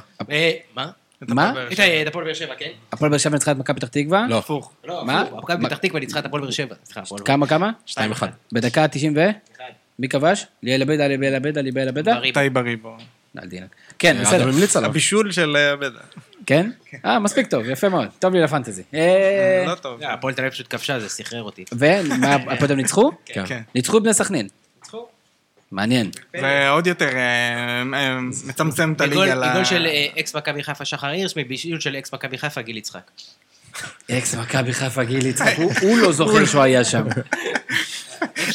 לקחת את הקרדיט, אנחנו נדע לקחת. הוא לבש את החולצה פחות זמן מדור אלו. אתה אתה היית ביציע הכבוד יותר ממנו, כנראה, באזור של הספסל. לא הייתי ביציע הכבוד, אני פחות- פחות מוזמן לשם אה, ממנו. מי שהגיע עד עכשיו לפרק. אה, אדם רוזנטל, אה, התקפה מתפרצת, אנחנו שומעים את זה הרבה, אנחנו תמיד אומרים, אין לנו שחקנים מתפרצות, כי הם לא מהירים מספיק, אנחנו לא יודעים לצאת מתפרצות, או להפך, מאמנים שהם ממש טובים במתפרצות. אז בוא תספר לנו, מה זה התקפה מתפרצת? אה, התקפה מתפרצת, אה, דרך אגב, כן, אנחנו שומעים, אה, כבר שאלו אותי, גם- אשתי אפילו, שאלה אותי, בגלל- שבשידורים כל הזמן אומרים את זה, מה ההבדל בין התקפה מתפרצת להתקפת מעבר? אני מניח שהתקפת מעבר זה התקפת כדורסל, אני יודע שבכדורסל, ממש כאילו אומרים שכאילו התקפה מתפרצת זה נגיד עד שלוש, ארבע שניות, התקפת מעבר זה קצת יותר שניות, אז, אז, אני לא יודע כמה זה יש, מבוסס. באנגלית יש, ובעיקר בגרמנית, יש מושגים לכל דבר בכדורגל, לא ראיתי. אז, אז, אז בוא בבקשה, בוא בין- נעשה את. הקטע הזה בגרמנית. בוא נעשה את הקטע הזה בגרמנית, בבקשה. כן, אפשר להמציא הבדל? אני לא חושב שכרגע יש הבדל. אוקיי, אז לגרמנים יש. אה, יש להם מונח לכל דבר טקטי, יש להם שם, ולברזילאים לכל תרגיל אה, יש להם שם. לכל דבר שעושים עם הג'ויסטיק הימני בשלט, ברזילים. בוא נגיע להתקפה מתפרצת, כן. סבבה, התקפה מתפרצת. אה, דיברנו פעם שעברה על, אה, על לחץ, אז אה, הזכרתי את זה שיש מאמנים שמחלקים את המשחק לארבעה מצבים.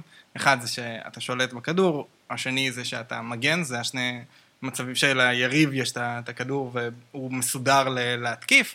השני- אה, זה, זה השני מצבים, ואז יש את המצבי מעבר. המעבר בין כשאיבדת את הכדור עד שאתה מסודר, אה, אה, כאילו, אתה מחזיק בכדור, מאבד אותו, עד שאתה מסודר הגנתית בעצמך, זה נקרא Defensive Transition, והמעבר בין כשאתה מגן וחוטף את הכדור להתקפה, אה, נקרא אה, Offensive Transition או, מעבר לפוזיישן. אז בעצם התקפה מתפרצת אומר דבר כזה, יש מצבים שבהם אתה מגן, אתה חוטף את הכדור, ואתה בכלל לא מגיע למצב של סדר התקפי. כלומר, אתה מנסה מהמצב הזה שהיריב נמצא בפוזיישן של עצמו ובמעבר להגנה, לתקוף את השלב הזה של המעבר להגנה שלו, שההגנה שלו עוד לא מסודרת, בשביל לנסות לשאוף להגיע למצב התקפה כשהוא עוד לא מסודר. אוקיי, זה, זה, זה השלב במשחק שבו אה, קורית התקפה מתפרצת.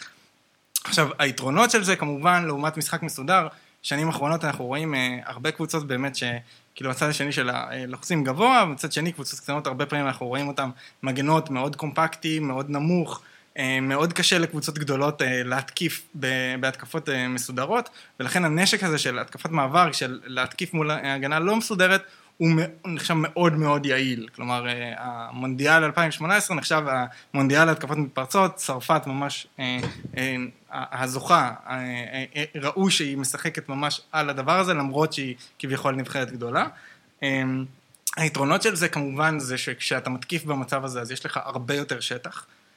לשחקנים שעם הכדור יש הרבה יותר שטח מולם, יש הרבה יותר מרווחים בין שחקני ההגנה, שחקנים היריבים. במחשבה התקפית, הם, ב... הם ממוקמים במיקומים שאמורים להיות אידיאליים להתקפה ולא להגנה, ולכן יש לך יותר שטחים ויותר אזורים לתקוף. אה, זה, זה ממש בגדול, זה, זה די מובן מאליו כל הדברים האלה. אה, עכשיו, איך תוקפים? אוקיי? אחד העקרונות הבסיסיים זה, זה לנושא הרוחב. כלומר, אם בהתקפה, אה, אה, כשאנחנו תוקפים בצורה מסודרת, אנחנו שואפים, בגלל שההגנה שואפת לצמצם מרחקים ולשחק בצורה קומפקטית, אנחנו שואפים בהתקפה דווקא להרחיב את המגרש ולשחק אה, עם הרבה רוחב, בשביל לייצר שטחים. פה אנחנו לא צריכים לעשות את זה, ובדרך כלל התקפות מתפרצות יעילות יתמקדו דווקא בלי האגפים. כלומר, אם מחלקים את המגרש אה, לחמישיות, שני החמישיות הקיצוניות בדרך כלל לא ישתמשו בהם בהתקפה מתפרצת. בדרך כלל שדווקא כשעושים את זה, זה בדרך כלל יאבד את המומנטום ומאבדים את היתרון של החיסרון המספרי של השחקנים בהגנה. אמ, ושני האזורים הכי חשובים הם בעצם השני מסדרונות, אה, לא המרכז, אלא שני מסדרונות לפני, ה... אם מחלקים עוד פעם לחמישה, שני מסדרונות ה- כאילו השתיים והארבע במסדרונות, נקראים בגרמנית, התרגום מגרמנית זה Help Spaces. זה אמ, מלחיץ אותי עדיין, לא יודע. אמ, ובאמת, אה, זה נחשב אזורים שבעיקר בהתקפה מתפרצת הם מאוד יעילים, ובכללי בהתקפה זה אזורים מאוד יעילים. העיקרון הוא שאם אתה ב- עם הכדור ב-health spaces, בעצם יש לך, כשאתה מסתכל קדימה לכיוון השער, יש לך אפשרות גם לראות למרכז וגם לראות לאגף, לעומת כל אזור אחר. כלומר, אתה מסתכל קדימה, יש לך אפשרות גם למסור לכיוון המרכז וגם לכיוון האגף, ובהתקפה מתפרצת אתה באמת בדרך כלל תמסור לכיוון המרכז, אבל זה אזורים שמהם הכי יעיל אה, להוביל התקפה מתפרצת. נקודה. תמשיך. שנייה, כן? עכשיו, מבחינת הדרכים לצאת למתפרצת, אוקיי? בדרך כלל... מה מה הדרכים לצאת למתפרצת? שאלה טובה, אתה אומר. שאלה מצוינת, זה מופיע לי במצגת. כן. אמ, אז בדרך כלל יהיו, אה, יש כמה אפשרויות. אחד, אמ, אז היא מאוד מוכרת, זה אפשרות של כדור ארוך לשחקן מטרה, שהשחקן בעצם, הדבר הראשון שהוא צריך לעשות זה איזושהי השתלטות, או לייאוף, כלומר הורדת כדור לשחקן שמתפרט, שמצטרף עם, ה, עם הפנים. אה, בדרך כלל בשביל הדבר הזה אנחנו נרצה איזשהו שחקן אה, חלוץ, אה, בדרך כלל גבוה טוב במשחק גובע, מהיר. שיהיה במרכז, דווקא במה שאני אומר, כלומר כדור גבוה שהוא מוריד אחורה, לאו דווקא צריך מהירות. זו דרך אחת, לצאת למתפרצת, כלומר כדור ארוך לשחקן שיודע להשתלט ולהוריד את מי למשל. תן לנו מישהו שיהיה לנו image. אמ, דייגו קוסטה הכי הכי קלאסי בדברים האלה, בליגה שלנו כנראה לוסיו זה הדוגמה הכי, הכי טובה. ז- זו דרך אחת. דרך, דרך שנייה, היא בגלל שיש שטח ובגלל שהקבוצה השנייה מגנה בדרך כלל על חצי, אז באמת כדור מעל קו ההגנה. שם אה, צריך את השחקנים היותר מהירים, שחקן בעולם ניקיטה. הכי קלאסי, נכון? בישראל זה ניקיטה, בעולם כנראה ג'יימי ורדי זה אה, כרגע השחקנים שאנחנו מכירים. בעצם פה אנחנו אומרים, אוקיי, יש את כל מחצית המגרש אה, ל- ל- ל- עם שטח, אנחנו עם כדור ארוך מעבר לקו ההגנה. ליברפול מעולים בזה, כדורים למאנה, ונדייק, אין כמעט שחקנים עם יכולת למסור ככה אה, כמוהו, זה, זה עוד דרך. אה, דרך נוספת זה בעצם דרך שחקנים שהם מובילי כדור טובים, כלומר שחקנים שיודעים לקבל כדור לרגל, בדרך כלל יהיו שחקנים שהם סוג של חלוצי צד, יקבלו, יקבלו את הכדור באלכסון מההגנה, באזור שהוא יותר בצד, ויובילו את ההתקפה עם הכדור ברגל. גם ברגע שאתה בהתקפה מתפרצת, האזור הזה בין ההגנה לבין הקישור, בדרך כלל יש שם שטח אה, להוביל ממנו כדור. הכי קלאסי לזה זה מסי, או נאמר, או עדן עזארד, זה... כשאתם מדמיינים גול שעדן עזארד התחיל, זה בדרך כלל הדריבל הזה שהוא מקבל מהכמה מתפרצת ו- לפני שהוא הגיע. לריאל. מה? בצ'אנה- בלבן לא זכור לי שום דבר כזה, רק בכחול. תכלס כן, כי הוא פשוט לא משחק. אמ, וזה, זה, ה- זה, עכשיו עוד משהו קטן, קבוצות, ב, יש כמה גישות על ממש איך יוצאים, כלומר דיברתי על איך, לאן הכדור הולך קדימה, יש גישות גם על איך יוצאים, כלומר אחרי חטיפת כדור. בדרך כלל כשאתה חוטף כדור, אתה כן יהיה שחקן יחסית קרוב אליך. אה, יש גישה שאומרת כן לחפש מסירה קצרה קדימה ואז לצאת, ויש את הגישה שאומרת, ברגע שאתה חוטף, תסתכל תמיד אחורה, ותמסור אחור, מסירה אחת אחורה, כי השחקן שאתה מוסר לו אחורה עם הפנים קדימה. אתלטיקו מדריד נגיד אלופים בזה, תמיד כשהם חוטפים כדור, מי שרואה משחקים של אתלטיקו, אחרי שהם חוטפים כדור, דבר ראשון שהם עושים ישר, השחקן, גם השחקן השני יודע שהוא צריך ללכת אחורה, הוא מקבל כדור עם הפנים, ואז הוא שולח כדור קדימה אה, כשהוא מסתכל לכיוון החלוץ, ולא כשהוא חוטף והוא בחצי סיבוב, או צריך להשתחרר עוד מהשחקן שהוא חטף לו. אה, זה, זה בעיקר הדברים. אני חושב שקיבלנו טעימה מאיך נראה משחק המתפרצות, שבאמת אנחנו רואים את זה, אני לא חושב שאנחנו מצליחים להבין את- השיטות, או שבאמת יש רעיון מאחורי זה, שיש איזו כתובת, מאחורי זה, אני חושב שזה יעזור כן, לנו להבין אין ספק שהקבוצה שהפכה את זה דווקא, זה, מוזר, זה מעניין, כי קבוצה גדולה, קבוצה שהפכה את זה להכי אומנות בשנים האחרונות זה ליברפול, שדווקא בצורה שהיא מגנה, סאלח ומאנה תמיד ממקמים את עצמם בין הבלמים ל, ל, למגנים, גם עוזרים בלחץ, וגם ברגע שיש חטיפת כדור הם ממוקמים במקום שאידיאלי להוציא מתפרצת, או over, או over the top, או לרגל, הם ממש, זה הקבוצה שהכי טובה בדבר. מדהים. כל הכבוד, אדם, אתה אומן, ואנחנו, אה, זה, וננסה באמת לתת אה, אולי דוגמאות לאחר מכן אה, בתגובות, אה, כשהפרק יתפרסם לקהל הרחב. אה, ליגת העל שלנו, אה, רק תן לנו את ה... איך אנחנו בניחושים עד עכשיו. אה, כרגע ברק מוביל עם תשע נקודות. זה העונה. זאת העונה. ובמקום השני, הכל שלישי, מתכנס. מקום השני, שלישי ורביעי, אה, אתה רואה, זה. כמו הליגה, מכבי חיפה מקום ראשון, ואז כולם כולם ביחד עם שבע, כולם ביחד. דוניס טרף פה את העניינים, אבל יש לנו מאמן נבחרת, כן? גם, אה, יודע שחברות... כן, עד שיהיה משהו ב- בנבחרת. אני אני סבבה עם ה- עם המינוי הזה, אבל... כולם אה, ביחד זה- עם שבע נקודות. עכשיו שאלה אם אנחנו אה, מהמרים למשחקים הבאים. תכלס. שאלה אם אנחנו אה, מנחשים על המשחקים הבאים, כי אתה, אתה, לכו תדעו מתי ייגמר אני בעד הסגר. לעצור את זה עכשיו. אז אה, אה, אתה אומר את ה- אה, את ה- זה, את התחרות. אתה אומר, אה, זה. את את הכל, גם את אה, הליגה אפשר. סגר, לא? תשע נקודות זה פער שבלתי מכריע. יאללה, בוא ננסה לרוץ. אה, המשחק הראשון הוא מחר, מכבי תל אביב עירוני קריית שמונה, אה, מחר בשעה שמונה בערב. אודי, איקס. אחד. אחד. אחד. הפועל כפר סבא, ביתר ירושלים, מחר גם כן, רבע לתשע, שתיים. שתיים. איקס. אחד. אה, הפועל חיפה, הפועל חדרה, יום שבת, חמש ועשרים, משחק מעניין, שתיים בתקופה טובה. נכון. אז איקס. אה, הפועל חיפה. אחד. איקס. מכבי נתניה, מכבי חיפה, שבת, עשרה לשמונה. שתיים. איקס. שתיים. שע, שע, יא רשע. יש לך אתה. כל שבוע מנסה ל... שתיים. תמשיך, אתה יודע מה? תמשיך. שתיים. מכבי פתח תקווה, בני סכנין, אה, יום ראשון, שעה שבע. אחד. אה, לא, לא בטוח שהמשחק הזה יתקיים. כן, גם היום אחרי משחק הקורונה שהיה? אה, אחד. רגע, לא התקיים זה איקס? שאלה טובה. לא בטופס. אה. אחד. קריית שמונה, כפר סבא, יום ראשון, וואו, כפר סבא משחקים ראשון, חמישי וראשון, נראה לי? פעם ראשונה בזה. יש להם ארבעה ארבעה לדעתי, ברציפות. ארבעה ברציפות. יופי. אנחנו קריית שמונה כפר סבא. כן, אה, כפר סבא. איקס. אחד. אחד. בני יהודה, הפועל באר שבע, יום ראשון, שמונה וחצי. שתיים. אה, שתיים. ברק. מה אני אאחל לך? אה, את התומך הראשון בבמה של אה, של דדו. מפרגן לכם, אתם אנשים טובים, חל- חלקכם ממש אלה שבצד ימין של השולחן שלי. אה, כרגיל, תודה רבה לברק קורן לכל ההפקה, הרמה, ארגון, סדר ואלתורים עם מיקרופון במהלך הרגע האחרון. אה, אני הייתי תמיר זוארץ, שיהיה לכם המשך ערב. נהדר. יש לי פודקאסט, מה זה פודקאסט? זה כמו חדשות. יש לי פודקאסט, מה זה פודקאסט? זה כמו חדשות.